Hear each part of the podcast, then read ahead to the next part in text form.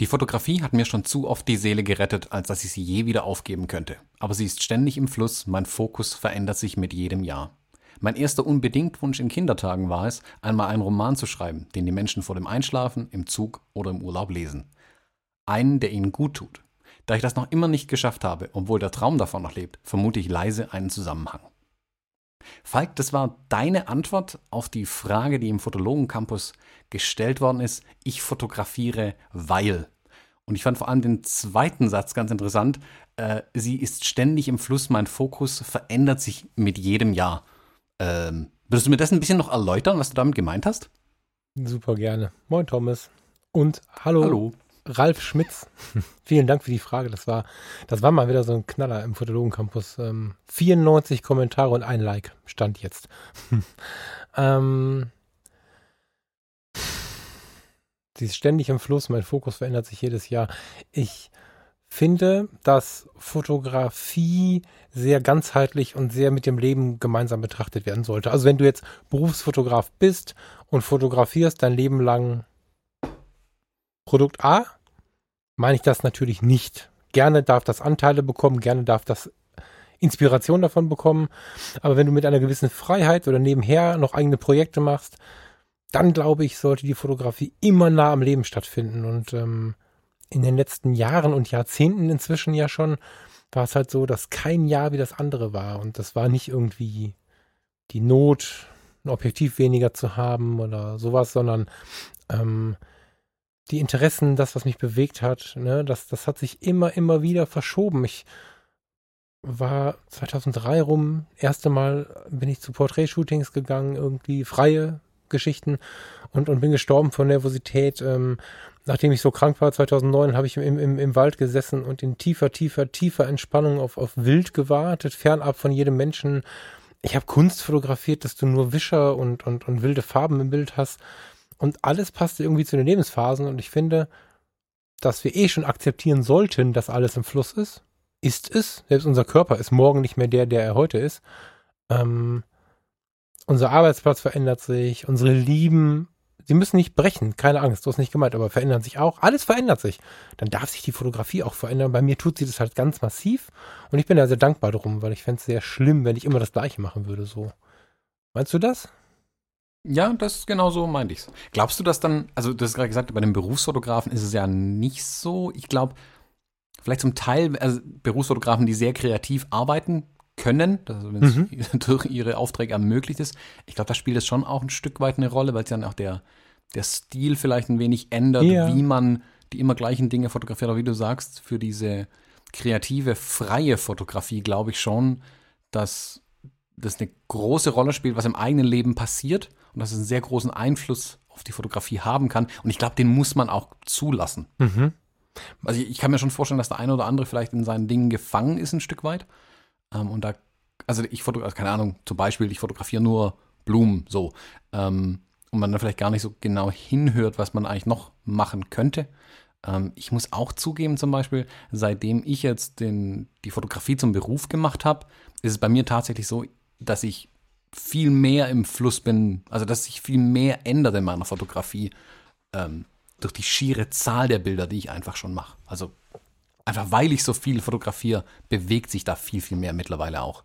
Ja, super gut. Also ich meinte auch nicht, dass es bei vielen Berufsfotografen nicht möglich ist, aber der kann sich ja anders nicht so viel bewegen, nicht in so großen Schritten bewegen, weißt du? Also, mhm. und ich meinte damit trotzdem, dass die Inspiration aus dem, was im Privaten passiert und was vielleicht auch in freien Arbeiten passiert, Einfluss nimmt auf die Berufsfotografie. Ähm, genau so. Aber es einfach anzunehmen, ist einfach ähm, genau. so viel wert, weil wir haben ich will gar nicht sagen im Land, weil ich glaube, dass das ziemlich global ist, das Problem. Hm, oder zumindest weit verbreitet ist.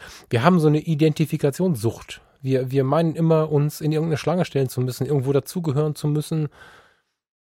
Ursprünglich war es ja so, wenn du kein Dorf hattest in deinem Neandertal, hattest du nichts zu essen, dich hat keiner beschützt, du warst am Eimer, du musstest einfach immer eine Gruppe haben, zu der du gehört hast. Und das ist bis heute in uns drin.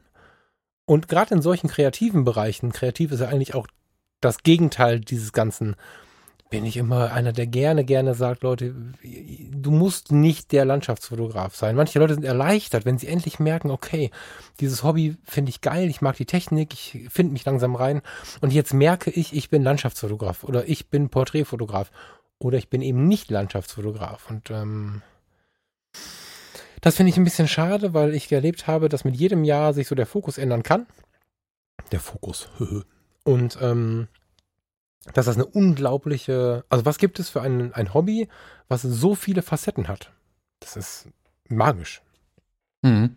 Das war so eine Entdeckung, die ich irgendwann mal machen musste. Ich habe ja früher auch viel in Anführungszeichen, ganz großen Anführungszeichen, viel gezeichnet. Und ich kann nicht besonders gut zeichnen. und ich habe dann immer wieder zur Fotografie irgendwie auch zurückgefunden.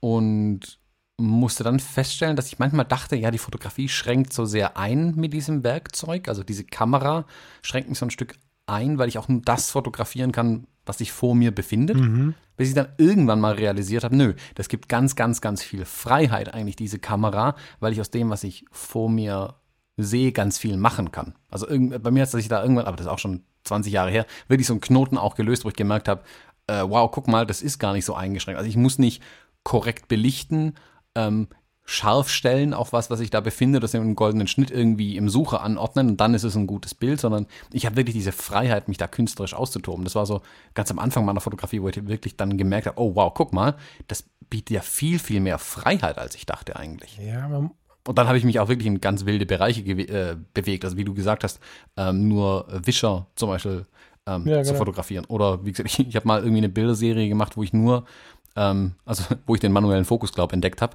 manuellen Fokus eingeschalten, auf die Naheinstellgrenze äh, gegangen, also ganz, die, ganz nahe fokussiert, keine Ahnung, 15 Zentimeter vor der Kamera und nur Unschärfe fotografiert. Also nur die Lichter der Straßen in der Nacht, ähm, die Sonne, die irgendwo hinscheint, ähm, ganz verschwommene Schatten oder sowas. Das, genau, das ist dieses, dieses ähm, Lernen, sich ausdrücken zu können mit Fotografie. Ne? Am Anfang hm? machst du halt ein Foto, ärgerst dich, warum es nicht so geil aussieht wie bei den anderen und warum sagt es dir nichts aus? Ich habe doch neulich ein Bild gesehen, da war auch nur eine Laterne auf dem Parkplatz drauf. Wieso wirkt denn das jetzt nicht und so? Weil das aus, die Ausdrucksform zu finden oder die Sprache der Fotografie zu sprechen, ist halt ein bisschen intellektueller als in der Malerei. Das ist jetzt nichts gegen die Malerei. Ich liebe die Malerei. Habe hier tausend Bücher stehen, wie man malen kann. Ich kann es halt nur nicht, aber so. Ähm, Skizzenbücher habe ich und betreibe ich und so. Aber malen, hm.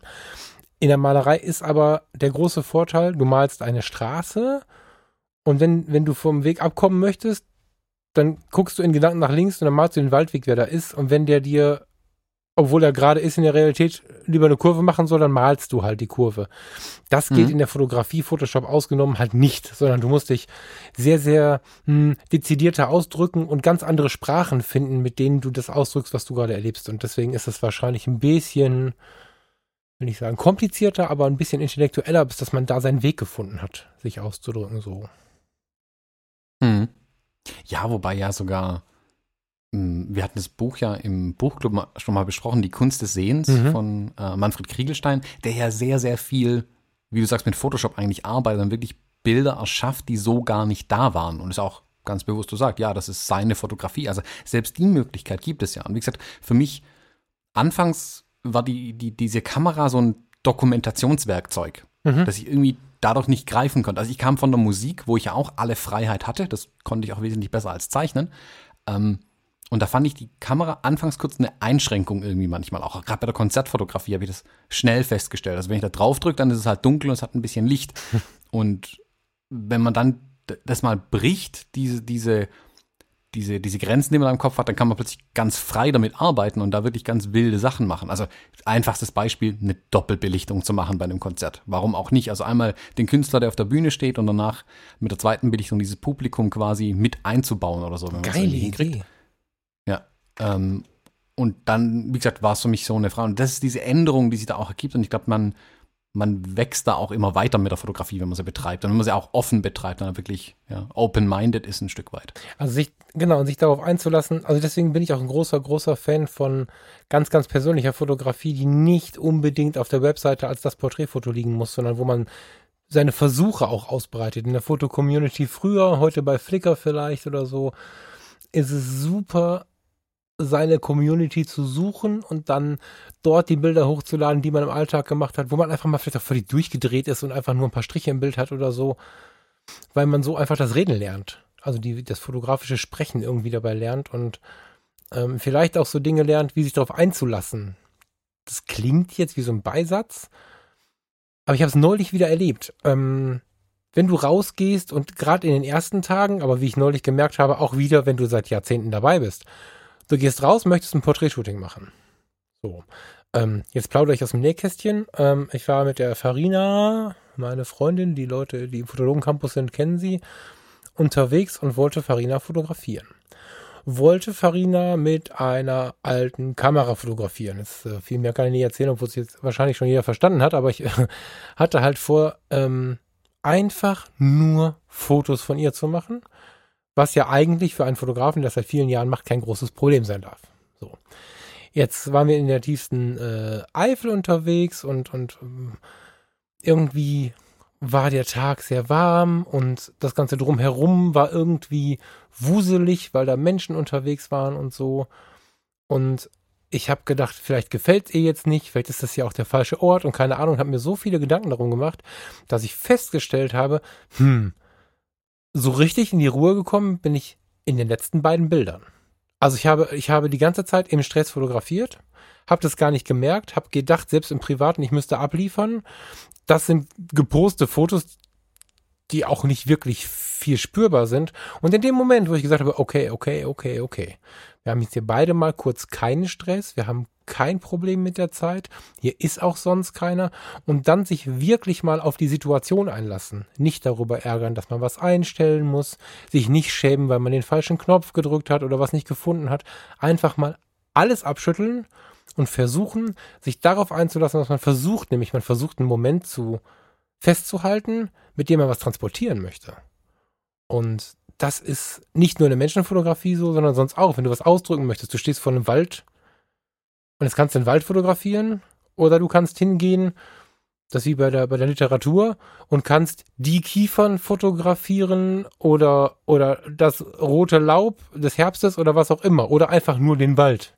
Also du musst einfach versuchen, ein bisschen tiefer reinzugehen in deinen, in deine Materie und das ist ein drauf einlassen. Ich habe da zwei, drei Jahre fotografiert, bis dass ich das das erste Mal erlebt habe so. Mhm. Weißt du, was ich meine? Ich kann es total nachvollziehen, weil es mir ja bis heute so geht. Also ich denke jetzt an meine letzten beiden Reisen zum Beispiel zurück. Kuba, wo ich mir anfangs beim Packen einen Stress gemacht habe, als würde ich drei Wochen auf Fotoworkshop gehen, wo ich irgendjemandem irgendwas erklären müsste. Dabei wollte ich eigentlich in Urlaub gehen. Ja, ja. Bis ich dann meine Tasche wieder leer geräumt habe und mir gesagt habe, nee, ich nehme jetzt ganz wenig mit und am Ende ähm, alles mit einer einzigen Kamera und einer Brennweite eigentlich fotografiert habe. Hm. Und Jetzt in Island, da war es ähnlich. Also da hatte ich ja kürzlich davon berichtet, wie viel man dann vorbereiten muss, wenn man Landschaft fotografieren möchte und so weiter, weil es auch für mich ein bisschen wieder was anderes war einfach. Und ich dann ja festgestellt habe am, am ersten Tag, wo wir unterwegs waren, ha, es ist regnerisch, verhangen, kalt und irgendwie unangenehm hier. Jetzt kann ich mich drüber aufregen oder ich kann es Beste in Anführungszeichen draus machen und mich treiben lassen, mich genau davon motivieren lassen und eben genau dieses Gefühl versuchen einzufangen, wie es denn hier sein kann in Island. Also die Isländer, ich habe dann ja bewusst eigentlich darauf verzichtet, die Isländer zu fotografieren, was ich erst vorhatte, sondern habe mehr versucht, so ein Abbild zu schaffen, was sieht der Isländer jeden Tag. Mhm. Also wenn der rausguckt morgens, sieht der halt Wolken und Regen mhm. und wenn er Glück hat, mal das Meer, mhm. ähm, wenn es nicht so arg regnet. Und das war es dann irgendwie. Und für mich war es interessanter, dann das irgendwie zu fotografieren. Ich bin dann ganz von dieser Porträtkiste weggegangen. Ich habe mein 50 mm Objektiv nicht ein einziges Mal auf der Kamera drauf gehabt, dass ich dafür extra mitgenommen hatte tatsächlich. Also um ein paar Porträts zu machen von Isländern. Mega großartig. Ja, genau. Und das passt sowohl als auch auf den Moment, ne, so sich darauf einlassen und trotzdem frei bleiben, als auch aufs ganze Leben. Ähm, ja, also dieses alles ist im Fluss hilft ja auch im Leben weiter weil du, wenn du jetzt immer deinen Weg gehen möchtest und den so in Stein gemeißelt hast und hast diese Platten da fest stehen, dann bricht dir ja mh, hm, jeder Umstand, der passiert, ich meine, was sind Umstände, die passieren? In der Ausbildung funktioniert was nicht, in der Schule funktioniert was nicht, man bekommt vielleicht eine Lehrstelle oder nachher einen Arbeitsplatz nicht. Äh, man wird gekündigt, eine Firma geht pleite, vielleicht kommt mal ein Kind zu einem Zeitpunkt, als es nicht geplant war. Es gibt ja ganz, ganz, ganz viele kleine und große Steinchen, die im Leben so rumliegen. Da kann ich jedes Mal durchdrehen, weil meine Schieferplatte wieder umsonst da steht und ich die wieder neu beschriften muss. Oder ich kann einfach für mich begreifen, es ist alles im Fluss. Das hat ja auch eine meditative Aussage, das ist ja auch so ein bisschen eine spirituelle Aussage, aber auf die harte Realität bezogen heißt das ja auch, dass das Leben ständiger Veränderung unterworfen ist. Und das ist die Fotografie halt auch, wie ich finde. Und wenn man in sich reinhört, kann man da so viel Freiheit mit erleben, weil man einfach, man kann morgen anfangen, ja, die Makrofotografie ist das falsche Beispiel, wenn man das wieder bezahlen muss, weil man da fünf Objektive braucht. Aber man kann morgen anfangen, einfach mal was anderes zu fotografieren. Und ja, diese Freiheit, die, ähm, ja, die gibt mir eine ganze Menge in der Fotografie. Hast, ähm, du eigentlich, du hast gar keine Antwort dazu geschrieben, ne? Äh, unter die Frage? Ja, ja. Nee. Hast du eine Antwort für uns? Hm. Ähm, ich fotografiere, weil, ja, ist, glaube ich, ich wollte erst runterschreiben, weil es mein Job ist. Und dann dachte ich mir, okay, das stimmt vielleicht, das wäre nicht die richtige Antwort. Ähm, Kopftischplatte. Ähm, nee, also ich, ich glaube, die erste Antwort, die ich auf die Frage geben könnte, wäre wirklich, weil ich, weil die Kamera für mich eine Möglichkeit ist, mh, hm, wie soll man das beschreiben, mich den Menschen zu begegnen, ähm, mit Menschen ins Gespräch zu kommen mhm. oder auch einfach Dinge zu erleben. Also dem einen oder anderen kann mir vielleicht nachempfinden, es geht vielleicht manchen so. Manchmal hm, will man nicht raus, man will sich einschließen oder so. Und ich finde, dann eine Kamera in die Hand zu nehmen und rauszugehen und sagen, so jetzt, ich hatte zwar keinen Bock auf draußen, keinen Bock auf Menschen, aber ich gehe jetzt irgendwie ein paar Bäume fotografieren, dann dauert es eigentlich keine fünf Minuten, bis man dem ersten Menschen über den Weg läuft. Mhm. Und dann hat man mit diesem Vehikel Kamera oder mit diesem Vehikel Fotografie sich schon in diese Situation gebracht, dann doch wieder rauszugehen, doch ein bisschen ähm, sozialer zu werden im weitesten Sinne und halt ähm, irgendwie ja vielleicht mit Menschen auch ins Gespräch zu kommen oder auch Dinge einfach zu erleben. Also da muss man jetzt nicht mal keine Ahnung nach Island fliegen, um großartige Dinge zu erleben. Ähm, es reicht manchmal wirklich schon in die eigene Nachbarschaft zu erkunden mit der Kamera und schon begegnet, begegnet man vielleicht einem alten Schulfreund oder einfach nur einer Katze, die man witzig findet, die man dann fotografiert.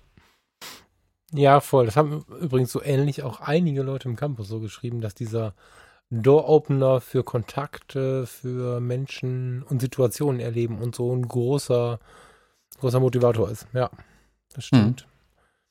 Mhm. Vor allen Dingen wird es ja schnell, also du bist in der Fotografie, berichte, pass auf, ich mache ich mach ja wenig Business. Und wenn ich Business mache, bin ich mit denen alleine. Heißt, ich mache wenig den Kontext, den du machst. Guten Tag, äh, hier ist eine ganze Firma am Start und ich fotografiere euch jetzt durch. Das mache ich ja nicht. Ich treffe ja einen außerhalb der Firma in der Regel und dann machen wir Bilder. Ähm, das ist dann auch sehr schnell, Achtung, sehr intim. Also ich stelle fest, dass, dass, dass in der Fotografie du kommst nicht aus dem Shooting raus, ohne mit jemandem irgendwie tief gesprochen zu haben. Und nein, ich nötige das niemandem auf, sondern man kommt einfach ins Gespräch und irgendwarum geht es schnell um, um Stärken und Schwächen, oft so über den Umweg, ich mag nicht fotografiert werden, weil oder sowas halt. Ne? Und ich finde, dass die Fotografie auch thematisch, aber vielleicht davor noch durch diesen intensiven Blick. Also ich schaue diesen Menschen ja durch das Brennglas, das habe ich schon mal irgendwo in irgendeiner äh, äh, Podcast-Aufnahme gesagt, ganz tief in die Augen und, und man geht ja so eine ganz intime Verbindung ein, finde ich, wenn man sich so sehr aufeinander konzentriert. Ähm, dadurch sind diese Kontakte ja schon so spannend. Ist das in der Fotografie in der Firma, also in der, das ist ja dann so eine cool Location, ist es da auch so? Und wenn es in Ansätzen ist, erzähl mal ein bisschen bitte. Ich denke, das ist nicht bei jedem so. Klar. Aber dass das mir meine Kunden oder die Menschen, die vor meiner Kamera stehen, wenn ich im Kundenauftrag arbeite, mir widerspiegeln zumindest, ist es, dass es bei mir so ist. Also, mhm. dass es bei mir nicht ein trockenes Abfotografieren ist von irgendwelchen Mitarbeitern, die da jetzt rumspringen, mhm. sondern dass ich halt wirklich in diesen, dass es fünf Minuten sein, die ich manchmal mit ähm, Mitarbeitern in der Firma habe, um die zu fotografieren, wenn es eine große Menge ist, wenn es wirklich richtig schnell gehen muss oder wenn halt jemand keine Zeit hat einfach. Also der Chef ist da typischerweise der Erste. Ich versuche halt in fünf Minuten einen Dialog zu schaffen mit dem Menschen vor der Kamera um das bestmögliche Bild dann aus denen rauszuholen. Und wie du sagst, die erste Sache, die sie mir fast immer sagen, ist, oh, ich bin so unfotogen. Ähm, oder wenn sie mir ja, durch Körper, halt durch Körpersprache irgendwie schon signalisieren, ich habe hier keine Lust drauf. Also oftmals haben die Mitarbeiter ja, also da heißt heute ist Fototag, alle ein frisches Hemd anziehen, der Fotograf kommt.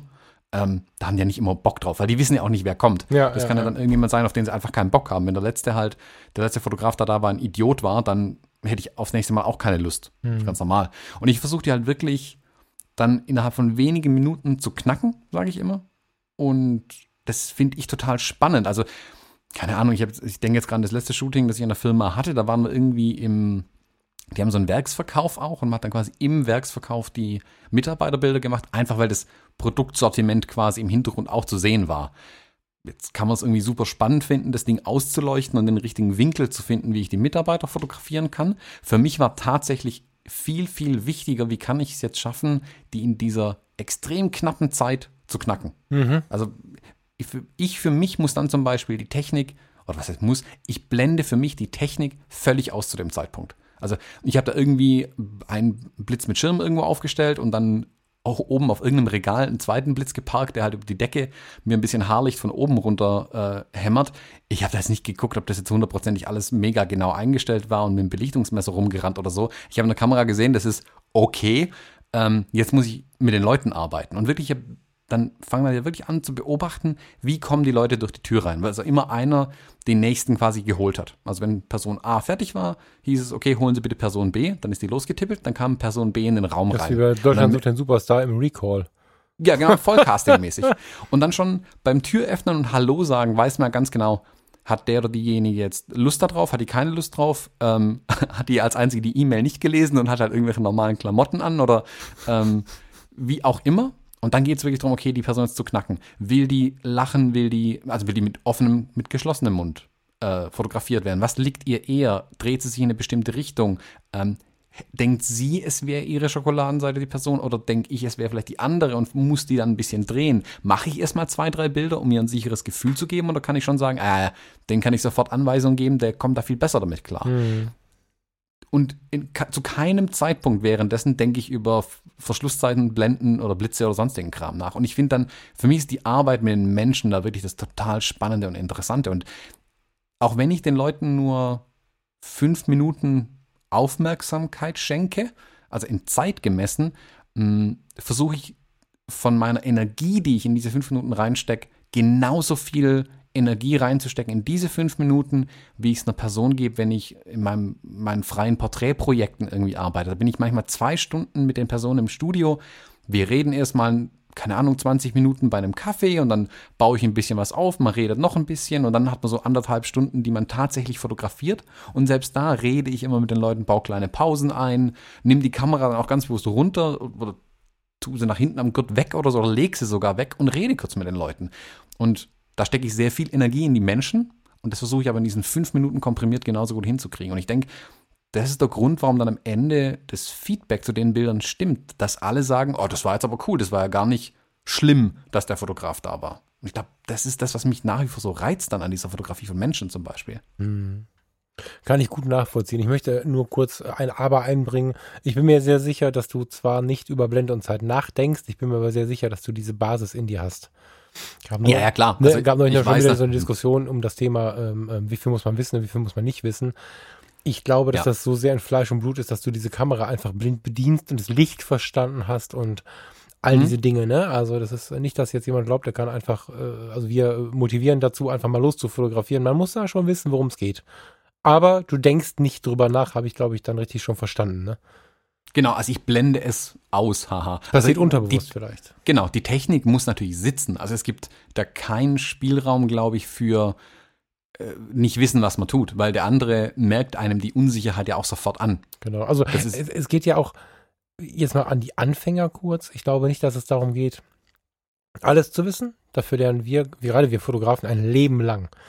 Und, und in dem, was wir tun, nicht jetzt Bücher lesen, sondern das, das hört einfach nie auf. Es geht mehr darum, ähm, einen Ansatz für sich zu haben, mit dem man arbeiten möchte. Also wenn ich noch nichts weiß, kann ich nicht hingehen und fotografieren. Wenn ich aber wenig weiß und mich damit beschäftigt habe, was macht die Blende mit meinem Foto und vielleicht den Hintergrund zu beachten weiß, habe ich schon eine, eine gewisse Form von Mini-Fachwissen mitgebracht, mit dem ich arbeiten kann. Ich kann nur nicht völlig planlos reingehen. Also ich möchte nicht sagen, dass du erst Studien haben musst und dann alles wissen musst und dann kannst du erst fotografieren, aber du musst eine Linie haben irgendwie, darfst dich in der äh, Linie völlig frei im Kreis bewegen, aber irgendwas sollte dabei sein, was technisch am Start ist, was du auch kannst. Und wenn es nur die Blende ist, zu mhm. wissen, Blende auf, wenig Schärfe oder knackige Schärfe in, auf einem kleinen Feld, Blende zu, viel Schärfe. Ist schon was, womit man dann starten kann. Aber nicht, ich weiß mhm. nichts, ich drücke mal da drauf. So. Mhm. Also dann kann ich noch so gut mit den Menschen arbeiten, wenn natürlich der Objektivdeckel noch immer vorne auf der Kamera ist. werden es ja wahrscheinlich keine guten Bilder werden. Aber ja, du hast recht, also ich blende die Technik aus, weil ich es aber auch verinnerlicht habe. Also ich weiß ja ganz genau, auch wenn ich da jetzt halt, das sieht dann vielleicht so locker aus, dass ich halt irgendeinen Blitz irgendwo auf ein Regal drauf werf und gegen die Decke blitzen alle denken sich, was macht der da? Ich weiß ja ganz genau, was passiert in dem Moment. Ja. Dann mache ich ein Bild, sehe, okay, das passt nicht, das war zu viel, zu wenig, was auch immer. Und dann kann ich es korrigieren. Aber ich weiß ganz genau, welche Parameter ich verdrehen muss. Und währenddessen laber ich immer noch auf die Leute ein. Ja. Also technische, technisches Verständnis ist natürlich dann super, super wichtig, ähm, um auch eine Sicherheit auszustrahlen. Weil, wie gesagt, die Unsicherheit, wenn jetzt jemand vor der Kamera unsicher ist, also vielleicht, keine Ahnung, mit sich selbst nicht so zufrieden ist oder wie auch immer, also einfach eine Unsicherheit da ist, und dann kommt der Fotograf auch noch mit Unsicherheit. Ähm, das potenziert sich einfach, dann kommt echt nicht so geile Bilder raus, sage ich mal. Ähm, da muss man dann vielleicht auch die Unsicherheit manchmal überspielen. Das muss man natürlich können. Also wenn man es nicht perfekt kann, muss man auch ein bisschen drüber gehen über das Ganze. Mm, aber also bei Menschen ist es zumindest so, äh, wenn es um Landschaften geht, ich meine, kein Baum, kein Berg wird es einem übel nehmen, wenn man die Belichtung nicht sofort gut hinbekommt und sich erstmal wundert, was man eigentlich falsch macht. Also es ist auch nicht, ich glaube, bei, bei Menschen speziell ist halt einfach eine zweite Komponente da, die man auch berücksichtigen muss dann bei sowas. Ähm, darf ich kurz in eine Gegenposition gehen? Ja. Also, ich bin bei dir, wenn wir im Studio sitzen und dafür Geld nehmen. So, da kommt jemand, bucht dich, du machst ein Foto. Möchtest besser werden, bist nicht ganz sicher oder bist in dem Fall nervös, weil diese Person dich an jemanden erinnert, whatever. Dann bin ich bei dir. Auch bis hin zum sicheren Auftreten bei völliger Ahnungslosigkeit. Das habe ich am Rettungsdienst als einen ersten, ersten wichtigsten Punkt gelernt so. Aber wir hatten neulich auch da eine passende Diskussion im Campus. Man, im Campus, also der Fotologen-Campus für den neuen Hörer, ist unsere Facebook-Gruppe. Ähm, was da an Diskussionen, an Inhalten los ist, das ist echt spannend. Ähm, da ging es neulich um das Bewerben von Porträtfotos, wenn man noch Erfahrung sammeln möchte. Und ähm, da kam dann so raus, da hatte dann jemand einen professionellen Text geschrieben, warum er Menschen fotografiert, voll super und so, war aber eigentlich in der Position, nicht Menschen zu fotografieren, sondern Menschen fotografieren zu wollen. Und da habe ich dann, weil es war Tipp und Ratschlag gefragt, gesagt, na ja, wenn du es aber noch üben und lernen möchtest und jetzt sowieso auch kein Geld nehmen möchtest, finde ich, solltest du den Leuten nicht äh, äh, verkaufen, ich ähm, fotografiere jetzt euch so super, weil meine Einstellung ist und ich möchte, sondern dann würde ich sagen, pass mal auf, ich weiß gar nicht so genau, wie gut ich bin? das muss man so nicht sagen. Ähm, ich bin neu. Du bist neu, mhm. lass uns zusammen üben. Irgendwie so eine Message. Also ich habe das am Anfang sehr, so, sehr stark so gemacht, dass ich zum Beispiel in der, in der Model-Kartei, ich muss das Profil mal wieder ein bisschen, ein bisschen aufhübschen, das ist schon ziemlich viele Jahre, so wie es ziemlich viele Jahre ist, aber das Profil der Model-Kartei hatte ich damals gemacht und habe dann in den ersten Zügen äh, geschrieben, hallo, äh, ich hätte gerne mal Menschen, die Lust haben, von mir fotografiert zu werden. Natürlich Time for Paper oder äh, Time for, wie heißt das andere? Prince. Time for, Time for Prince, genau. Äh, ursprünglich hieß es Time for Paper und ähm, ich möchte nichts geben, ihr möchtet nichts geben. Wir verbringen einfach schön Zeit zusammen. Das habe ich mir auch bis heute behalten. Ähm, lasst uns mal zusammen üben.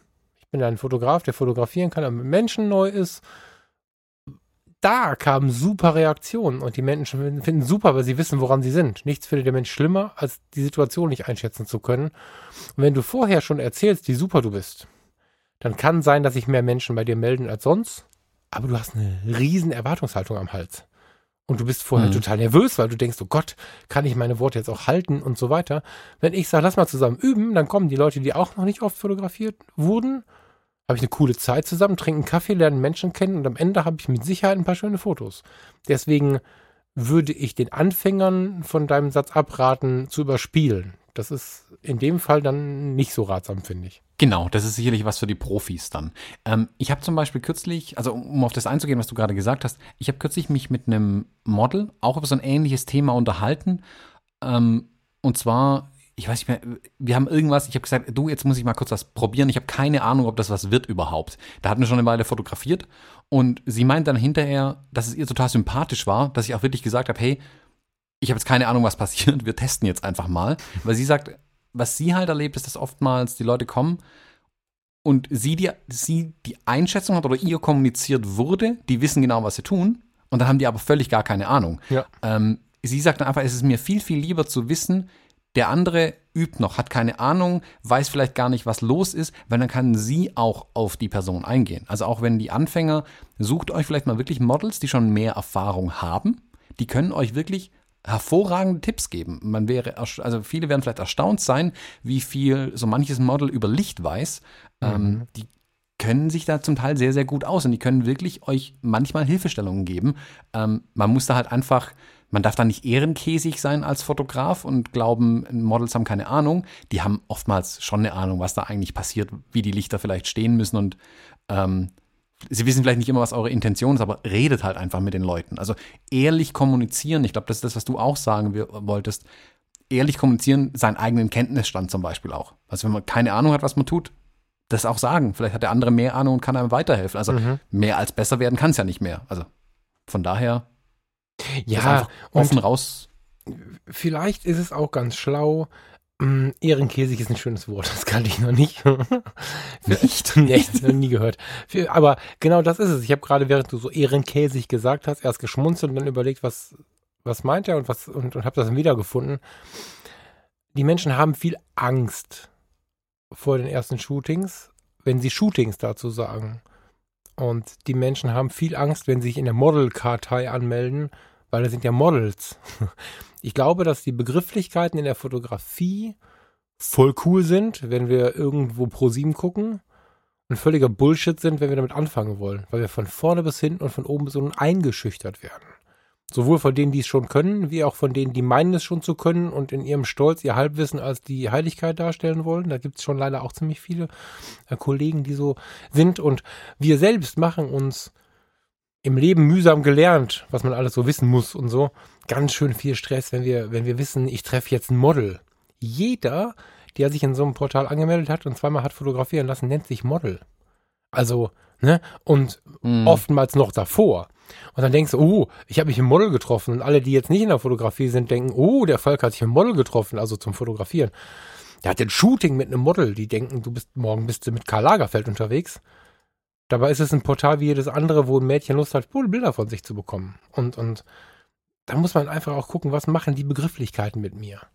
Muss ich zum Shooting gehen oder kann ich mich mit einem Mädel verabreden, anstatt mit einem Model, mit der einen Kaffee trinken und ein paar schöne Fotos von der machen? Hm. Mir hat das geholfen, über die Begriffe nachzudenken und die zu entschärfen. Weil dann auch Erwartungshaltungen weg waren und weniger wurden. Und ich habe mit jedem einzelnen Treffen gemerkt, dass Models auch nur Menschen sind, die einfach Bock haben, eine gute Zeit zu verleben. Oder halt Geld mhm. verdienen wollen, je nachdem, was wir da jetzt gerade für eine Art von Model treffen. Aber da muss man keine Angst vor haben. Und wenn die irgendwas besser weiß als ich, der Fotograf, habe ich neulich irgendwo eine Diskussion gelesen, ich musste wegklicken, weil da gab es die Diskussion, dass der Fotograf sich auskennen muss, besser als das Model. Dann haben sie sich gestritten, äh, online, ne, hier, Social Media und so, haben sie sich gestritten, ähm, wie viel besser ein Fotograf denn sein muss als das Model und, und dass es nicht sein kann. Das ging so weit, dass einer schrieb, dass Fotografinnen keine Models sein dürfen, weil das irgendwie das Bild verfälscht. Also es war ganz schlimm. Und man braucht da keine Angst vor zu haben, wenn irgendjemand mehr weiß als man selbst. Das ist auch oft ein Problem. Ich finde es so super, wenn irgendwer mehr weiß als ich. Kann ich ihn fragen. Ist doch geil. So. Mhm. Klar. Also ich habe, das habe ich, glaube ich, dir ganz am Anfang auch mal erzählt. Ich finde es total spannend, mich mit Leuten zu umgeben, die mehr wissen wie ich, weil dann kann ja. ich ständig auch noch von denen lernen. Das ja. ist auch super. Ich habe mein Leben lang nur Freundinnen, die schlauer sind als ich, weil ich das so cool finde. Ich finde ich find intelligente Menschen, da gibt es einen Namen für, ne? Sapiosexuell, glaube ich. Heißt das so? Äh, Warte, keine Ahnung. Google das. Moment, Moment, Moment. Ich glaube, das heißt Sapiosexuell. Warte mal. Sapiosexuell. Ähm. Du musst deine wilden Google-Suchen äh, besser ankündigen. Dann können wir immer Werbung einblenden für nee, Google. Nee, nee, die, ich, das ist ja ein Podcast. Im Radio wäre ich jetzt gekündigt, das habe ich neulich schon mal gesagt. Ne? Im, so, in dem Normalkomposium, ach du Scheiße, das ist komisch formuliert, die erotische Hingezogenheit zum Intellekt einer anderen Person. So. Ähm, Mhm. Ja, das bin ich. Also ich finde, ich würde sogar fast sagen hocherotisch, aber das ist ein bisschen komisch. Ne? Aber ich finde einfach, wenn Menschen schlauer sind als ich, wir nehmen es mal aus der Sexualität wieder raus, sondern einfach in den normalen menschlichen Umgang, kann ich es gut haben, wenn Menschen intelligenter sind als ich oder zumindest genauso intelligent sind wie ich, weil ich dann halt auch ganz viel von denen erfahren kann. Ich weiß aber, dass es aus irgendwelchen Gründen viele Menschen gibt, die Sorge haben, wenn das Gegenüber irgendwie schlauer ist, weil sie irgendwie sich betteln müssen, weil sie in der Familie irgendwie gelernt haben, dass man immer irgendwie betteln muss oder so. Muss man nicht. Ist voll toll. Und wenn ein Model sich auskennt und du selbst keinen Plan hast, kann dir nichts Geileres passieren, weil ein Model, was sich mit dir trifft, was mit dir Fotos machen möchte, wird nicht hinkommen und sagen, hey, weiß sie das nicht? Die will ja Fotos mit dir machen. Die trifft sie ja nicht, um dich zu beleidigen. Mhm. Und am Ende kann man voneinander lernen. Mm, Ja, ich würde es sogar ein bisschen erweitern wollen. Die Leute müssen nicht mal unbedingt immer intelligenter sein. Mir reicht sogar manchmal, wenn die ein gewisses Nischenwissen haben. Ich finde es Ja, total ja, auch spannend, gut, ja, ja. mich mit den Leuten zu unterhalten. Ich hatte schon, ich habe mal mit einem Model bei einem Shoot mich bestimmt eine Stunde lang übers Backen unterhalten. Ja, klar. Weil die Konditorin ist eigentlich im Ja, realen klar. Leben. Und ich finde es total spannend, was die da alles weiß. Also, was man alles noch lernen kann dann als Fotograf, der vielleicht eine Neigung zum Kuchenbacken hat. Ähm, auch total spannend. auch was. Eine sapiosexuell, kuchensexuell. Ja, also mit Kuchen kann man mich schon rumkriegen. Ja, das war auch ein bisschen kacke formuliert. Ich muss das ein bisschen anpassen. Ähm, von der persönlichen Neigung mal weg auf die Fotografie zurück. Natürlich geht's nicht darum, dass sie zwangs, äh, zwangs, wie heißt das, also unbedingt intellektueller sind und den IQ-Test höher schreiben. Das meine ich nicht, sondern ich mag es von Menschen was zu lernen. Passt das besser? Mhm, ja, genau, das ist das, was ich auch sagen würde. Man kann von jedem Menschen lernen. Ich habe mich neulich eine Stunde mit unserer Putzfrau auf der Firma unterhalten ähm, über ihr Leben. Und die hat mir ganz viel erzählt, was ich noch nie erlebt habe und noch nie gehört habe. So, also man kann Mhm. von jedem Menschen lernen, wenn man frei genug dafür ist. Selbst wenn man jetzt mal das ausklammert, dass man von den Leuten was lernt im Sinne von Wissenstransfer, finde ich es ja auch total spannend, durch dieses Vehikelfotografie Geschichten zu erleben. Also Geschichten, die so nicht nirgendwo aufgeschrieben sind, Ja. die es nicht im Fernsehen gibt, nicht im Film, die gibt's einfach, die sind nicht existent, bis man diese Person trifft und dann mit ihr ins Gespräch geht. Und es kann durch Zufall sein, dass er einen beim, keine Ahnung, mal fotografiert sind und geht dann mit ihr ins Gespräch mit den Personen irgendwie oder ähm, erlebt gemeinsam irgendwie was und die erzählen einem dann noch irgendwelche Hintergründe dazu. Hast du so eine Begegnung, die du, die du, ähm, hast du da, also du, das klingt, als wenn du dazu was im Kopf hättest, irgendwie gerade? Eine, eine Situation, Ah, keine eine Ahnung. Geschichte irgendwie? Weißt du, was ich Mhm. meine? Mir fällt jetzt zum Beispiel ein, wo wir es gerade vom Fotografieren hatten, ähm, die, ich habe mal, als ich vor zwei Jahren, drei Jahren in den USA drüben war, äh, in St. Augustine, ähm, sind wir auf irgendeinem alten spanischen Fort oder sowas rumgelaufen, haben halt irgendwie Mauern und alte Kanonen angeguckt, die da rumlagen. Ja, Also diese, diese mit den großen Bowlingkugeln, die die verschossen haben früher auf die Piratenschiffe und so. ja. Ähm, wir sind da so ein bisschen rumgelaufen, dann haben wir Bilder gemacht, dann kam irgendwie eine Frau angelaufen, die uns auf Englisch gefragt hatte, ob wir ein kurzes Bild von ihr machen könnten. Mhm. Ja klar, kein Ding. Ein Bild von ihr gemacht und dann hat sie ihn auf Deutsch dann plötzlich gefragt, ob wir aus Deutschland kommen. Und dann hab ich, ja, ja, das sind Deutsche. Weil sie uns halt Deutsch hat sprechen hören. Und jetzt war das eine ähm, Auswanderin oder die ist ausgewandert vor, boah, was hat sie gesagt, 20 Jahren oder so ähm, und lebt seitdem in den USA. Und dann haben wir einfach so ein bisschen gesprochen, also so ein bisschen erzählt, wie das war mit dem Auswandern und haben so ein bisschen Geschichten einfach ausgetauscht. Also wie es bei ihr war, in die USA zu kommen, ähm, was sie da jetzt arbeitet und so weiter. Und so ein bisschen erzählt von, von ihrem, ja, vielleicht manchmal auch rauen Stadt, den sie dann da drüben hat und trotzdem Mhm. halt an ihrem Traum festgehalten hat, eben da drüben zu leben. Und jetzt ist es genau andersrum. Jetzt sehen sie sich so ein bisschen nach Informationen aus Deutschland und freut sich immer total, wenn sie jemanden trifft, der Deutsch spricht zum Beispiel. Mhm. Also es sind so klei- manchmal wirklich auch Kleinigkeiten, über die man sich da ähm, so austauschen kann. Und jetzt war es zwar ein Handyfoto, das ich in dem Moment gemacht habe, aber ähm, sicherlich hat sie mich gefragt, weil ich eine Kamera um hatte und halt gerade irgendwie viele Bilder gemacht. Und dachte, ja, der kann bestimmt fotografieren. Ja, Also, Foto, den frage ich Foto, mal. klar. ja, also ins Gespräch kommen oder in Situationen kommen, das passiert ja einfach immer und immer mal wieder, weil, weil, nee, nicht weil, das ist so. Ja, Mhm. kann ich extrem. Hast du da irgendwie so eine, so eine Anekdote dazu? Mm. eine schöne Geschichte vielleicht. mhm. Es gibt, ähm, oder ich glaube, es gab, ich habe es lange nicht mehr gemacht und nicht mehr gegoogelt und nix. Hm. Es gab ähm, einen, es gab regelmäßig einen Rundflug, den die Condor veranstaltet hat. Ich wohne ja 10, 15 Minuten vom Flughafen Düsseldorf entfernt und äh, die Condor hat zum Welt-Aids-Tag eine kleine Gala gemacht und ähm, im Rahmen dieser Gala gab es, die musste man Eintritt bezahlen und für 199 Euro obendrauf, 199 Euro obendrauf, gab es einen Rundflug von der Condor. Da stand dann, äh, hm, ich glaube, Airbus, jetzt kriege ich das gar nicht mehr hin. Nee, eine Boeing 757, genau, die lange, 757-400 heißt es vielleicht. Ähm, die stand da rum und dann hat man 199 Euro bezahlt. Die ähm, Condor hat die Piloten, äh, beziehungsweise den Sprit gestellt und die Maschine. Und ähm, wenn es denn berühmte Piloten gab oder bekannte Piloten gab, die sich gefunden haben, Niki Lauda, Sonja Zietlow, das sind so Leute, dann haben die die Maschine geflogen mit einem Condor-Piloten zusammen, so ganz aus der Hand nehmen lassen haben sie sich nicht. Und den Service hinten, also die Stewardessen, haben unter anderem so Leute wie Lilo, Lilo Wanders, Dirk Bach und so, so ein bisschen die bunten Vögel der Showszene, haben das gemacht und ähm, all das war irgendwie, also alles war gespendet von irgendwem und die Kohle, die reinkam über die, das Geld der Passagiere, wurde halt an die ähm, AIDS-Stiftung gestiftet, gespendet. So. Ähm, dann sind wir mit vier, fünf Leuten haben wir da mitgemacht und sind in diesen Flieger gestiegen und äh, an diesem Tag war es ein Rundflug von zwei, drei Stunden. So war angekündigt, ähm, mit ein paar Pirouetten über Helgoland und es wurde darauf hingewiesen, dass Menschen mit Herzerkrankungen oder Flugangst nicht teilnehmen sollen. Das haben meine Freunde mir verschwiegen, weil ich ja dann schon der Anschisser bin. Aber gut. Und dann sind wir in diese Maschine rein und ähm, so schräg vor mir es war diese, diese, die heute heißt die ähm, Economy Plus. Also es war ein bisschen mehr Sitzabstand als in der Economy. So, ne? Die haben die Maschine einfach vollgeladen, alle haben das gleiche Geld bezahlt und ich hatte links vor mir eine ältere Dame sitzen. Die war mit ihrem Enkel da. Ältere Dame heißt jetzt wirklich pff, Ende 80 bestimmt.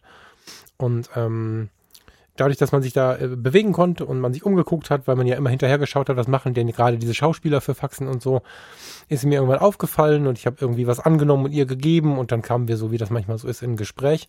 Und da fragte sie schon, was so mit der Kamera wäre und ob ich zum Fotografieren hier sei und dann ähm, flogen wir los und über den Wolken nach dem Start wurde sie ganz ruhig, guckte zum Fenster raus und dann erzählte mir der Enkel, dass sie noch nie im Leben über den Wolken war und noch nie geflogen ist und mit 87 jetzt von ihm diesen Rundflug geschenkt bekommen hat und ähm, zum Geburtstag. Und sie war da schon ganz andächtig und so. Und er flüsterte mir zu, dass sie auch noch gar nicht verstanden hätte, wohin wir denn fliegen, also nach Helgoland. Und ähm, da sei sie halt geboren. Hm. Und ähm, ja, dann, dann waren wir so auf dem Weg dahin und es wurde irgendwie Show geboten und keine Ahnung, diese Dame war die ganze Zeit nur völlig gebannt mit dem Blick aus dem Fenster und irgendwann hat sie wieder mit mir gesprochen und dann habe ich halt sie gefragt, wie sie was dagegen hätte, wenn ich sie so ein bisschen fotografiere währenddessen. Ich fände so schön, wie sie auf die Welt rausschaut. Und dann sagt sie, ja, ja, sehr gerne. Ähm, und hat mir dann halt erzählt, dass sie noch nie geflogen ist. Das hatte der Enkel mir alles erzählt, aber ich wollte es dann natürlich nochmal von ihr hören. Und ähm, plötzlich tauchte dann, also es war, wir waren schon relativ lange über dem Wasser, relativ lange, also ein paar Minuten, ne? aber wir waren halt über der See und dann haben wir eine Karte, ich glaube, wir haben links gesessen. Der hat eine Linkskurve geflogen, relativ tief waren wir auch. Und unter uns tauchte Helgoland auf. Und dann lief ihr das Wasser aus den, aus den Augen und sie hatte die Hände vor Mund und ich kann es gar nicht beschreiben. Ich habe es aus Respekt so nicht fotografiert. Aber ich bin kurz aufgestanden und habe sie fotografiert, wie sie durchs Flugzeugfenster runter auf die Insel Helgoland schaut. Diesen Moment habe ich schon fotografiert, aber jetzt ein bisschen wertschätzender. Also ich habe nicht in ihre Tränen fotografiert, sondern an ihr vorbei. Man sieht sie aber auf dem Bild. Und als sie sich irgendwann, wir sind dann da Pirouetten gedreht und der Pilot ist völlig, das war schlimm für mich, weil, weil der wirklich, weiß ich nicht, bis er 50 Meter runter ist und dann ähm, da wirklich so ein paar Stunts gemacht hat mit dieser riesigen Passagiermaschine, von denen also mir war nicht klar, dass ein Passagierflugzeug solche Sachen machen kann. Schon gar nicht voll besetzt. Und sie hat sich davon über, sie hatte null Angst, sondern hat die ganze Zeit einfach auf ihre Insel runtergeguckt. Und ähm, ich habe das fotografiert und wir sind wieder hoch, wieder in den Steigflug gegangen und haben uns dann auf den Rückweg nach Düsseldorf gemacht und ähm, als sie sich so ein bisschen gefasst hatte, kamen wir dann ins Gespräch und ich habe ihr das Bild gezeigt. Also das Bild vor allen Dingen, wo sie so aus dem Fenster schaut, so ganz sehnsüchtig runter auf ihre Insel. Du hast also einen Rahmen, weil, weil du ja, wir gucken ja durch dieses kleine Flugzeugfenster auf die Insel und die ist mittig unten zu sehen. Und ähm, dann hat sie sich bedankt für das Foto und es wäre so schön und hat mir dann erzählt, dass sie ähm, auf Helgoland geboren wurde. Ich wollte es immer mal nachlesen. Also zu der Zeit, als diese Frau geboren wurde, kann Helgoland nicht mehr als 100, 200 Einwohner gehabt haben. Vielleicht vertue ich mich total, aber das ist ja eine ehemalige Sandbank, soweit ich weiß, oder irgendwie, also müsste ich mal nachlesen. Aber Helgoland ist ja jetzt nicht eine hochbesiedelte, ewig lange Insel, sondern das ist ja auf der, auf, weit draußen auf dem Meer mit wenig Menschen besetzt. Und sie erzählte halt, sie ist da geboren. Und weil es dort aber nichts gab, da war halt irgendwie ein Leuchtturmwärter und, und, und so ein paar Leute irgendwie, die weiß ich auch nicht, was da gearbeitet haben und sonst war da halt nichts los und dann ist sie irgendwann mit 17, 16, sehr spät, wie sie sagte, aber sie war noch nicht volljährig, ist sie von der Insel weg und hat diese Insel seitdem nicht mehr gesehen und auch nicht mehr besucht und wusste nichts davon, wohin sie fliegen und hat plötzlich vom Flugzeug aus, während sie das erste Mal flog, mit 87 ihre Insel wieder gesehen. Und das erzählte sie mir mit ihren Worten. Ich kriege jetzt gerade wieder eine Gänsehaut, weil ich an die Augen von dieser Frau denke, während sie mir das erzählt, so ganz begeistert. Und äh, der, der Enkel hatte inzwischen auch schon die Tränen in den Augen, weil er verstanden hat, was er da für ein mächtiges Geschenk gemacht hat, dieser alten Frau. Und ja, das ähm, von dieser Zeitzeugin ihrer eigenen Geschichte quasi dann so, so mit dieser hellen Begeisterung und mit so viel Leben in den Augen von diesem dann sonst doch echt ah, so ein bisschen ausgemergelten Körper erzählt zu bekommen, wie die Kindheit auf Helgoland war und, und, und wie schön das hier ist. Und dann hat sie so, so völlig selbstverständlich, als wenn sie jede Woche fliegt, bei, bei der, bei der Stewardess, die vorbeikam, weiß nicht, wer das jetzt gerade war von den Grazien, aber irgendwas zu trinken bestellt und äh, alles war so Nebensache geworden. Und ähm, ohne dieses kurze Gespräch über die Kamera und den die Situation aufstehen zu dürfen und sie fotografieren zu dürfen, während sie da runterguckt und so. Ohne das hätte ich dieses Gespräch nie geführt. Ich hätte mich gewundert, warum die arme Frau so traurig ist. Ähm, mhm. und wäre wahrscheinlich gar nicht reingegangen, weil ich, ähm, wenn dann Tränen fließen, mich irgendwie distanzlos gefühlt hätte oder so. Und das ist schon eine Geschichte, die ist jetzt ein bisschen her. Das war, glaube ich, 2004 oder 2005 oder so. Ja, müsste ich nachgucken, so um den Dreh. Ähm, das ist so eine von den Geschichten, wo ich wirklich, wirklich sagen kann, ähm, dass die mir jedes Mal, wenn ich dran denke, eine Gänsehaut macht und ähm, wo ich einfach der Fotografie an sich dankbar bin. Weil, mhm. Ja, die ist einfach schön. So. Hast du ihr das Bild dann irgendwie zukommen lassen? Ja, ich habe es ausgedruckt und ähm, habe es in so einen so einen Ribberrahmen gepackt, in so einen Ikea-Rahmen gepackt und ähm, hab's dem äh, und, und, noch irgendwie flächig verklebt, damit es ja nicht vorne an die Scheibe klebt und so und hab's dann dem Enkel geschickt. Ich hatte mir von mhm. dem Enkel die Adresse geben lassen und wir hatten also beziehungsweise wir hatten uns glaube ich kurz per E-Mail connected und dann habe ich nach der Adresse gefragt und ähm, habe ihr das geschickt, ja. Mhm. Schön, cool. Hab dann nie wieder was gehört, bin mir aber sehr, sehr sicher, dass sie sich extrem gefreut hat. Ähm, die Frau sah sehr krank aus. Ich war damals schon im Gesundheitswesen. Ich vermute, dass es ihr nicht gut ging. Und ähm, habe da nie ein Geroll gehabt, dass da nichts zurückkam, weil so herzenswarm, wie sie da war, ging es ihr vielleicht zwei Wochen später nicht mehr so gut oder so. Mhm. Weiß ich nicht, aber. Ja, ich bin da aber auch so, ich erwarte eigentlich dann nie nee, genau. viel oder wenn überhaupt was, aber ich glaube, wenn man dann, ich glaube, mit Fotografie kann man den Menschen ja ganz, ganz viel geben irgendwie. Ähm, deswegen habe ich jetzt gefragt, also, ob sie das Bild dann überhaupt hatte oder ihr Enkel dann das Bild vielleicht hatte. Also das wäre, wenn ich jetzt ihr Enkel wäre, sag ich mal, und ihr so einen Flug geschenkt habe, das wäre mit das schönste Andenken, das man an den Tag dann haben kann. Also ja. wenn man selbst dann ja auch die Geschichte drumherum kennt und so weiter. Ich vermute, dass er es noch hat. Er hat er hat digital bekommen von mir. Also ich habe es nicht nur ihr zugeschickt, sondern ich habe, mhm. während ich jetzt auf irgendeiner alten Platte, ich habe den Karton dieser Tage noch gesehen, ich will da immer mal ein externes Gehäuse drum bauen, um die Bilder mal wieder anzuschauen. ähm, ich habe da bestimmt noch ein paar Bilder rumfliegen, aber ich habe momentan nur noch eins von Flickr, kann ich, können wir verlinken bestimmt.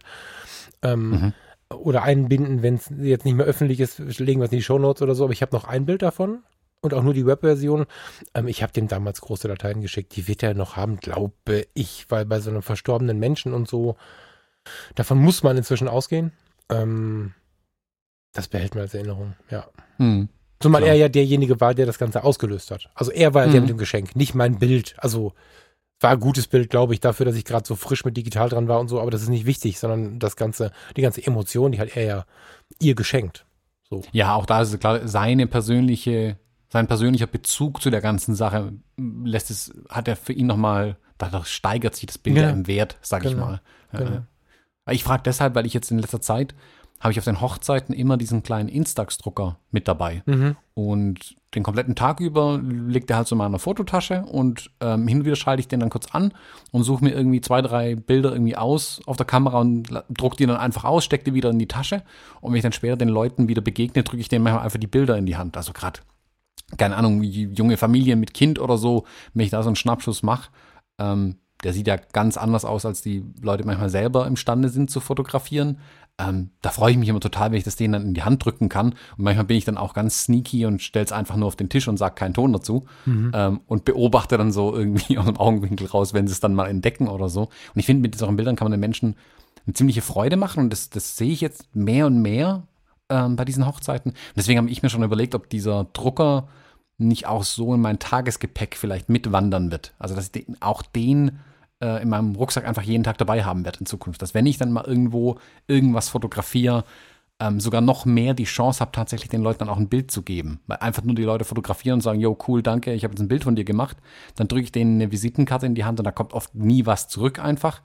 Das finde ich halt immer schade. Und so hätte ich zumindest die Möglichkeit, tatsächlich ein bisschen was mh, hm, herzugeben dann auch mit der Fotografie. Ja. Also nicht nur ein Bild zu machen, sondern auch ein Bild zu geben, so blöd es vielleicht klingen mag. Hochinteressant. Ich wollte gerade tatsächlich die Visitenkarte vorschlagen, weil ich ja, jetzt schon eine ganze Zeit nicht mehr, muss ich gestehen. Das habe ich eine Zeit lang so gemacht, dass wenn ich irgendwo jemanden fotografiert habe, das habe ich schon lange nicht mehr gemacht. Es gab so in den in den ähm, sozialen Netzwerken, in diesen alten Fotonetzwerken, gab es immer mal so Serien, wo man dann aufgerufen hat und äh, diese Woche machen wir mal alle Strangers. Und ähm, dann bin ich in Düsseldorf losgezogen und habe einfach irgendwie gesagt, hey, du bist total interessant, ich möchte dich nicht anbaggern oder so. Guck, da ist meine Freundin, aber darf ich dich fotografieren? So gibt es tausend Ideen, wie ich Menschen anspreche, aber habe dann halt, wenn ich ein Foto gemacht habe, denen eine Karte gegeben und denen das dann per E-Mail geschickt, wenn sie es haben wollten, weil dann das Netzwerken auch möglich ist. Also unter Umständen ergeben sich darüber ja wieder irgendwelche interessanten mhm. Sachen fürs Leben. Aber du hast schon recht, etwas selbstloser ist natürlich so ein Bild. Mhm. Ich meine, diese Instax Minis oder Instax Square, die sind jetzt nicht berauschend, das ist jetzt nicht was fürs Museum unbedingt. Ähm, aber doch eine ganz schöne Erinnerung dann manchmal einfach. Also, keine Ahnung, ich hatte, oh, wie war denn das? Irgendjemand zu Besuch von irgendwie weiters her und wenn man den Leuten dann einfach so ein Bild mitgeben kann, das ist immer schön. Also da freut sich jeder irgendwie drüber, wenn das ein schönes Bild ist. Lass uns, äh, ich muss jetzt kurz äh, aus dem Episodenkontext so ein bisschen raus. Mir fällt gerade etwas ein beim Thema Sofortbild. Ähm, der Instax-Drucker geht das nicht? Der Instax-Drucker hat mich ja im Gegensatz zu dir nicht so richtig geflasht. Hast du gemerkt, weil du hast meinen. Ähm war, also irgendwie war ich nicht so richtig, äh, wie sagt man, impressed. Also m -m. geil, verstehe ich kognitiv, dass das Ding toll ist. Aber es macht mich halt nicht an. Ich benutze es nicht groß. Ich finde es auf den Hochzeiten cool, aber auch da ist es mir meistens zu fummelig, muss ich gestehen. Ich benutze es nicht. Ähm, ich habe neulich was gesehen. Vielleicht war das das Nerdige in mir, dass ich das nicht geschnallt habe, irgendwie, dass ich nicht, nicht genug hingeguckt habe in den letzten Tagen. Ähm, es gibt ja die, oh, wie heißt sie? Diese Vorbildkamera mit zwei Augen. Diese Instaflex? Instaflex, genau. Es ist das passiert, was ich mir gewünscht habe. Dir hat jemand eine geschickt. Nee, nee, ja, das wäre noch schöner, aber das wird nicht passieren. ähm, es kommt die ähm, Rolei, Rolei Flex Sofortbildkamera. Ah, das habe ich auch gesehen, ja. Mega. Ich habe noch nicht gesehen, offen gestanden. Kannst du es mir beantworten, was da für ein Filmsystem reinkommt? Die ist, glaube ich, baugleich zu der Instaflex, oder? ich habe es zugegebenermaßen nicht ganz durchgelesen, aber ich Die dachte, das wäre einfach nur von Mint Camera mit einem Rolei-Logo drauf. Ich glaube nicht. Ich muss das mal vergleichen. Aber unabhängig davon, ähm, die also so eine Sofortbildkamera könnte mich dazu wieder, dazu wieder überreden. Weißt du, also da bin ich dann dabei. Dann finde ich es wieder cool. Vielleicht sogar ähm, mit einem, mit einer Visitenkarte, die ich dann hinten aufs Bild klebe oder was. Dann ist cool. Aber ähm, mit dem Drucker komme ich nicht so richtig klar. Also ich die Rolleiflex, ich finde die relativ teuer mit 399 Euro. Ähm, ist auch noch nicht verfügbar, sehe ich gerade. Aber die finde ich richtig, richtig cool. Mhm. Ich sehe nicht, wer da drin steckt. Weiß ich nicht. Also ist auf jeden Fall Rolei äh, das Markenzeichen ist von Rolei. Jetzt muss ich gerade mal selber schauen. Aber ich, mal, ich dachte, dass es. Doch, die nimmt Instax Minifilm. Mhm. Hm. Okay, das ist ein bisschen schade. Aber sie ist so hoch und so schmal, das muss so sein, ne? Ja, also die sieht eigentlich auch relativ ähnlich. Ich hätte auch gehofft, dass es ein Instax Square ist, aber dem ist leider nicht so. Okay. Naja, wie dem auch sei. Also ich finde halt jedenfalls, ähm, das mit einer eigenen Kamera zu machen, irgendwie noch eine Spur charmanter, ehrlich gesagt. Oder halt tatsächlich das äh, digitale Bild zuzuschicken, so. Mhm. Ja, spannend. Ja, ich sag mal, der, der Charme an dem Drucker ist halt, dass ich mit meiner, in Anführungszeichen, guten Kamera mh, ein schönes Bild machen kann und dann auf dem Drucker nur noch ausdrucke, in Anführungszeichen. Der belichtet dann diesen Instax-Film aus. Bei denen mit meiner Instax selbst also die Bildqualität ist halt nicht so berauschend, muss man zugeben. Die mhm. habe ich auch schon ewig nicht mehr in der Hand gehabt. Ähm, das ist für mich wirklich diese, also diese Einfachheit, das einfach so schnell ausdrucken zu können. Ähm, drahtlos, also hier nicht irgendwie Karte reinstecken oder so, das ist schon ganz geil eigentlich. Also mhm. ich, also ich baller da gerade ordentlich Film raus auf dem Ding. Hast du noch eine Begegnung? Hm. Also eine Begegnung. Genau die, die, die, da hatte ich im Podcast, meine ich, schon erwähnt mal. Ähm, ich warte die ganze Zeit drauf und du hast sie schon mal erzählt und ich finde, ja, du musst okay, die okay, mal erzählen. denken wir uns gleich. Genau, genau. Ich, ähm, ich, warte die ganze Zeit darauf, dass du es sagst und es gibt nur eine. Würde mich jetzt sehr wundern, wenn du eine andere erzählst, also die so intensiv ist, von der du ja. mir auch schon so oft erzählt hast. Das ist nicht schlimm. Manchmal ist Wiederholung ja nur ein Zeichen von ja. Intensität. Also ähm, die zeigt, lass mich einen Satz sagen, die zeigt, wie intensiv es zwischenmenschlich sein kann, wenn man einfach nur miteinander Fotos macht. So. Mhm. Erzähl mal. Das ist keine, ich sag mal nicht zufällige Begegnung, aber es sind ein paar zu, ne, Zufälle, ein paar Umstände dazu gekommen, die die Begegnung halt verändert haben. Und zwar hatte ich ähm, einen Boudoir-Shoot äh, mit einer jungen Dame geplant, bin dann da hingefahren und ich habe da irgendwie, normalerweise, manchmal kläre ich ja vor meinem Termin irgendwie nochmal so drei Tage oder so, schicke ich so eine Erinnerungsmail oder Nachricht irgendwie raus. Habe ich in dem Fall nicht gemacht, ähm, weil ich aber auch nicht den Grund gesehen habe, weil die, wir haben schon mehrmals zusammen fotografiert, super zuverlässig immer, da war es gar kein Thema. Mm, und dann bin ich da hingefahren, habe an der Tür geklingelt und wie sie die Tür aufmacht, äh, habe ich sofort gemerkt, dass irgendwas nicht stimmt und sie auch, weil sie mit mir einfach nicht gerechnet hatte. Ähm, sie hatte den Termin vergessen äh, mittlerweile tatsächlich, aber einfach schlicht und ergreifend dessen, weil sie am Abend zuvor mit ihrem Freund Schluss gemacht hatte. Oder mhm. sie sich halt getrennt haben, die beiden, wie auch immer. Ähm, und man so richtig gemerkt, in dem Moment, wo sie die Tür aufmacht und irgendwie den UPS-Fahrer vielleicht jetzt verdächtigt hätte, stand da halt der Typ ähm, da der jetzt eigentlich Bilder machen wollte. Und das, das Boudoir-Shooting war schon auch so ein bisschen angelegt. Das wollte sie dann zum Teil quasi ihrem Freund dann so ein bisschen, ähm, ja, damit überraschen mit den Bildern. Ähm, daraus wurde dann ja logischerweise nichts mehr. Das hat sie sich irgendwie tausendmal entschuldigt und es tut jetzt voll leid und jetzt habe ich hier meinen, meinen, meinen Vormittag irgendwie dafür ähm, in Anführungszeichen kaputt gemacht und meine ich, du, nee, nee, gar kein Ding. Ähm, was ist denn los? Weil sie dann halt schon so ein bisschen nee, war und dachte, ja komm, lass uns mal einen Kaffee trinken, jetzt bin ich eh schon hier. Und dann haben wir irgendwie ein, zwei, drei Stunden lang gefühlt irgendwie geredet, dann hat sie halt die Geschichte erzählt, was los war und überhaupt. Und ähm, wir, kennen uns auch schon ein bisschen länger, also war es nicht eine, eine, völlig fremde, ähm, ich war jetzt kein Fremder, dem sie das erzählt hat. Ähm, und haben halt geredet, geredet, geredet, wie man es halt so manchmal macht. Man steht in der Küche rum, trinkt eine Tasse Kaffee nach der anderen und ich glaube, diesen, diesen fotografischen Blick, den man hat, kann man immer nie so ganz abschalten. Und irgendwann so während dem Gespräch dachte ich mir so, ach, guck mal, da steht jetzt ein Mensch vor dir, der ganz authentisch in, einem, in einer Welt drin ist, in einem Gefühl drin ist und man sieht es der Person an. Also nicht, dass er jetzt geheult hätte äh, ohne Ende oder so, aber es war diese ganze melancholische Stimmung irgendwie, dieses, dieses Licht dann dazu, wie das Fenster reingefallen ist und, und, und. Das war alles, wo ich mir dachte, boah, davon würde ich jetzt gerne ein Bild machen. Mhm. Wie ich mir das so dachte, dachte ich mir, ich habe meine komplette Ausrüstung dabei, ich kann da davon jederzeit ein Bild machen. Mhm. Und habe dich dann zu ihr gesagt, du, ähm, das mit dem Boudoir-Shooting fällt ja eher aus. Ähm, darf ich ein Porträt von dir machen? Einfach nur ein mhm. ganz einfaches, ungestelltes Porträt. Und meinte sie, oh, guck mal, wie ich aussehe und überhaupt und mir vorhin noch die Augen ausgeheult und so. Ähm, ich, nee, nee, genau das ist es ja. Das ist authentisch, das ist echt, das ist irgendwie, da ist der Mensch tatsächlich in dem Porträt drin, so wie er ist. Und haben da irgendwie zwei, drei Porträts gemacht. Sie saß mh, mm, in ihrem Wohnzimmer am, am war so ein Balkon äh, außen dran und da habe ich dann halt dieses Fensterlicht so sie also Richtung Fenster gedreht und da ein paar Bilder geschossen. Am Anfang hat sie dann so ein bisschen gelacht und halt so das gestellt in Anführungszeichen, was man ja macht, wenn man vor der Kamera ist. Man guckt dann nett, wenn der Fotograf draufhält. Und dann hab ich meine, nee, nee, lass gut sein. Das, das will ich gar nicht fotografieren, darum geht's mir nicht. Mir geht's um, um, um diese Melancholie, die jetzt gerade im Raum steht. Und dann haben wir, habe ich vielleicht noch zehn Minuten maximal ein paar Bilder geschossen, dann auch ein paar von außen vom Balkon durch die Scheibe durch und dann mit der Reflexion der Straße draußen, die anderen Häuser, ähm, der leicht bewölkte Himmel und sie, wie sie halt so ein bisschen ins Leere nach außen schaut. Ähm, ja, ein richtig, richtig schönes, in Anführungszeichen, intimes Porträt von, äh, von ihren gemacht. Und ich muss sagen, wenn man bedenkt, also was, was die Absicht war an dem Vormittag, also was der Plan war, nennen wir es mal so, und was dann rauskam, war was ganz anderes eigentlich.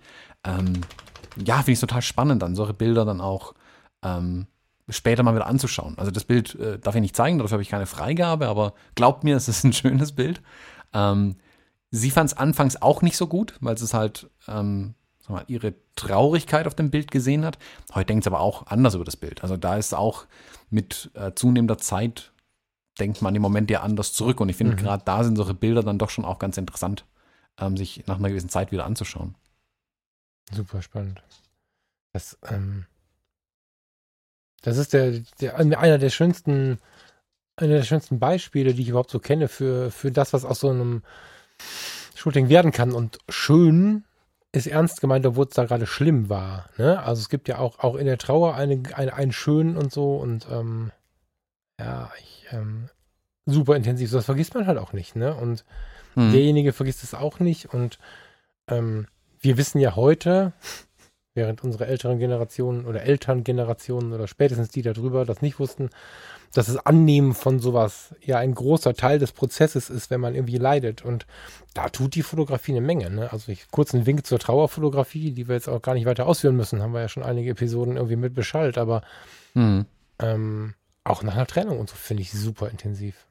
So. Aber all das, was da passiert ist, geht auch nur, wenn man da mit einem freien Geist reingeht und nicht so ein Mensch ist, ah, so ein Mensch ist es verurteilend, ähm, in dem Moment nicht so drauf ist, dass man einfach kategorisiert sagt, oh, dann geht das heute nicht, sondern einfach mal wartet eine Sekunde.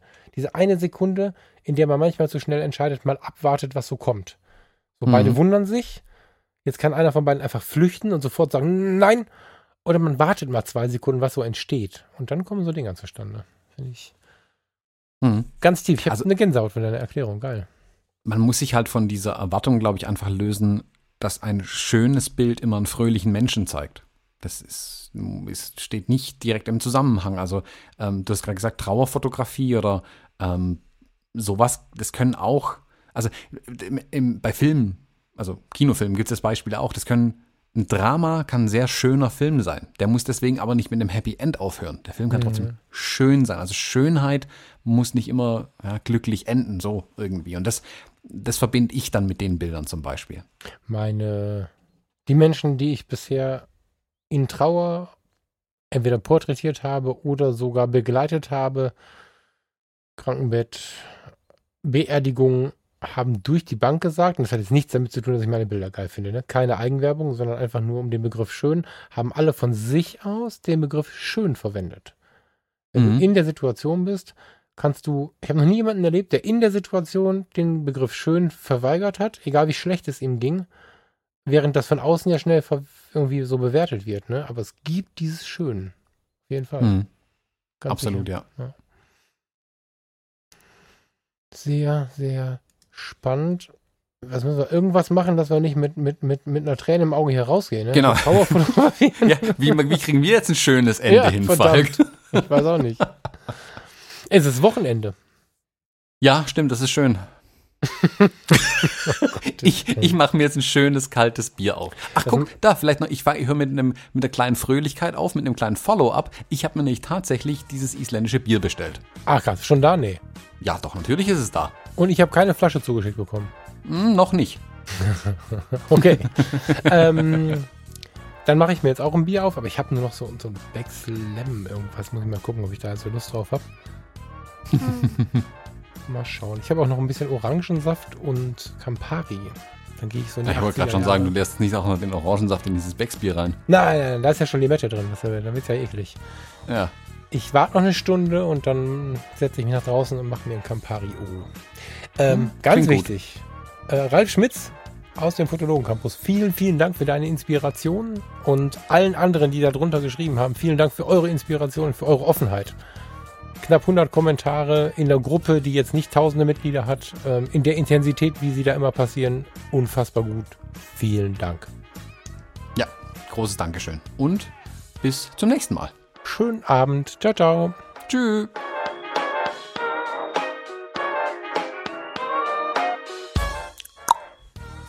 Okay. Bereit? Habe ich unbedingt Wunsch geschrieben? Ah ja, okay. Äh, Ja, bereit. Ich muss ein bisschen hindrehen, damit ich den Text überhaupt sehen kann, sonst ist direkt scheiße. Sonst lese ich nur Rode vor, weil das das Einzige ist, was ich lesen kann. Was? Ja, so wie mein Mikro gerade hing, habe ich nur mein Mikro gesehen. Ach so. Das Einzige, was ich lesen konnte, war rote NT1A.